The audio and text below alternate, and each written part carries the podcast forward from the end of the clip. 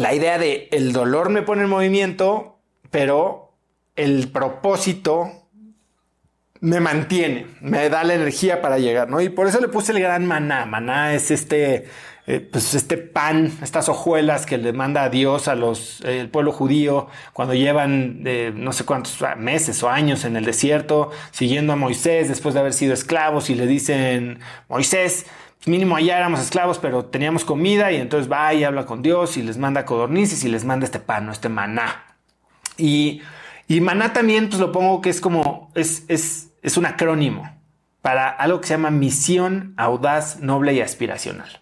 Y tal vez puede sonar este medio rimbombante, pero se las voy a poner en el contexto de, yo creo que el momento más crucial que todos nosotros hemos vivido. Seguramente todos ustedes han ido. ¿Quién ha ido a una boda en el último año? Manos levantadas, una boda. ¿Nadie ha ido a una boda? Consíganse amigos o familia que los inviten. Bueno, hay, hay bodas.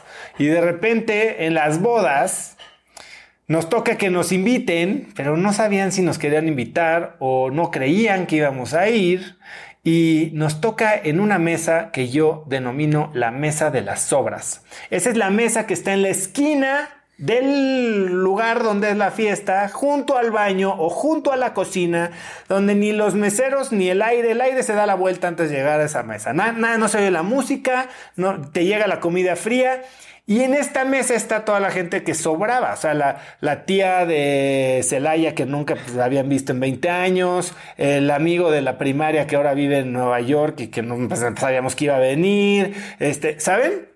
Y entonces está esta mesa pues, que es como un caldo de ecléctico de invitados que no deberían estar ahí. Pero en esta mesa pasa algo muy curioso, porque pues tú llegas, no, obviamente no conoces a nadie, nadie te está pelando, medio que está el momento incómodo y se hace una primera pregunta, ¿no? Y es, ¿y tú de qué conoces al novio o a la novia? Y ya, se platica y medio que se, se establece el territorio y el currículum de cada uno de los invitados sobrantes en ese evento. Pero después viene una segunda pregunta que es invariable. Y esta pregunta sí es el momento en el que el, eh, eh, la materia del tiempo y el espacio se bifurca, como la, o sea, aquí es, es como si viniera esta línea del destino y de repente hay una Y. Lo que respondas a esta pregunta puede generar uno de dos resultados. Uno, conoces al amor de tu vida, a la pareja de tus sueños, a tu socio futuro, a tu mejor amigo, a tu futuro compadre, al inversionista más importante, al cliente que va a darle la vuelta a tu negocio, a tu próximo director general. La otra respuesta o la otra opción a la pregunta es un ah. ¿Saben cuál es esa pregunta?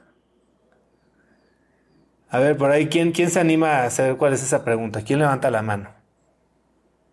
¿Cuál es esa pregunta que se hace después de a quién conoces o por qué conoces al novio o la novia? Y puede generar un futuro brillante o un simple A. A ver, por ahí, Sofi.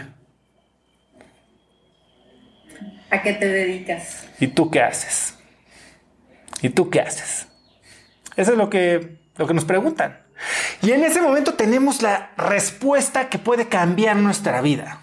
O generamos un futuro brillante o generamos total desinterés. Y es ahí donde normalmente optamos por la respuesta fácil y nos llevamos un terrible y hostil ah, voy al baño, ¿no? Y entonces, Sofi, ¿tú qué haces? Yo soy abogada. Ah,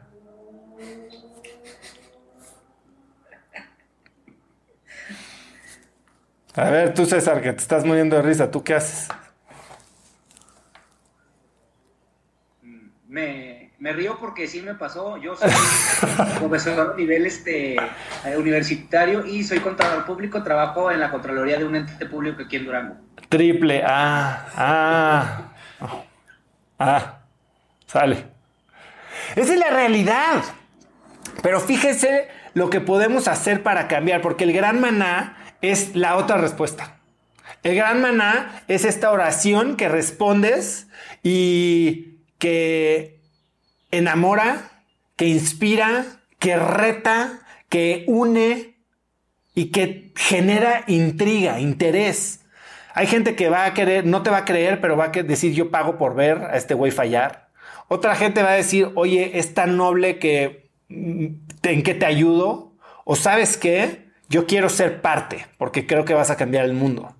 Y eso selecciona y puede generar una conversación mucho más profunda. Y el tú qué haces, ese es tu gran maná. Y ayuda a darle claridad a toda la gente alrededor de ti sobre no solo qué haces, no solo cómo lo haces, sino lo más importante es por qué lo haces. ¿Y saben a quién es la primera persona a la que le va a dar claridad? A ti.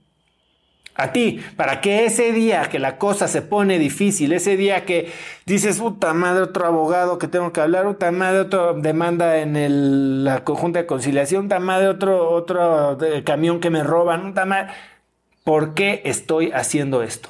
Y cuando volteas y dices, porque mi misión es inspirar a una nueva generación de hispanos a vivir vidas con más impacto. Acuérdense que no estoy hablando de mi gran batalla, ¿eh? No es quiero que mis hijos estén orgullosos de mí. Aquí ya estoy hablando de impacto, de propósito, de trascendencia, de legado. Esto va más allá de mí y nunca lo voy a alcanzar al 100%. Si hoy me cae un piano en la cabeza y me muero, no significa que no fui exitoso. Hoy estoy siendo exitoso por el simple hecho de estárselos comentando ustedes y de que hoy somos 308 personas en este Zoom. Soy el tipo más exitoso en la faz de la Tierra porque estoy trabajando en eso que quiero lograr. Y nunca voy a acabar. Es una meta tan grande que nunca la voy a lograr.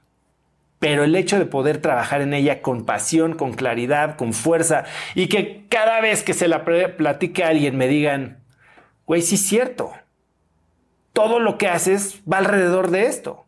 Oye, sí es cierto, yo quiero comprarte tu producto, sumarme a tu organización, ayudarte a abrir puertas, donarte, invertirte. Ni siquiera es un elevator pitch, pero sí, tiene mucho que ver con el, empieza con el porqué de Simón Sinek. Y la realidad es esa. Cuando tú tienes tu gran mana claro, entonces el dolor te pone en camino, pero después tienes la motivación clara.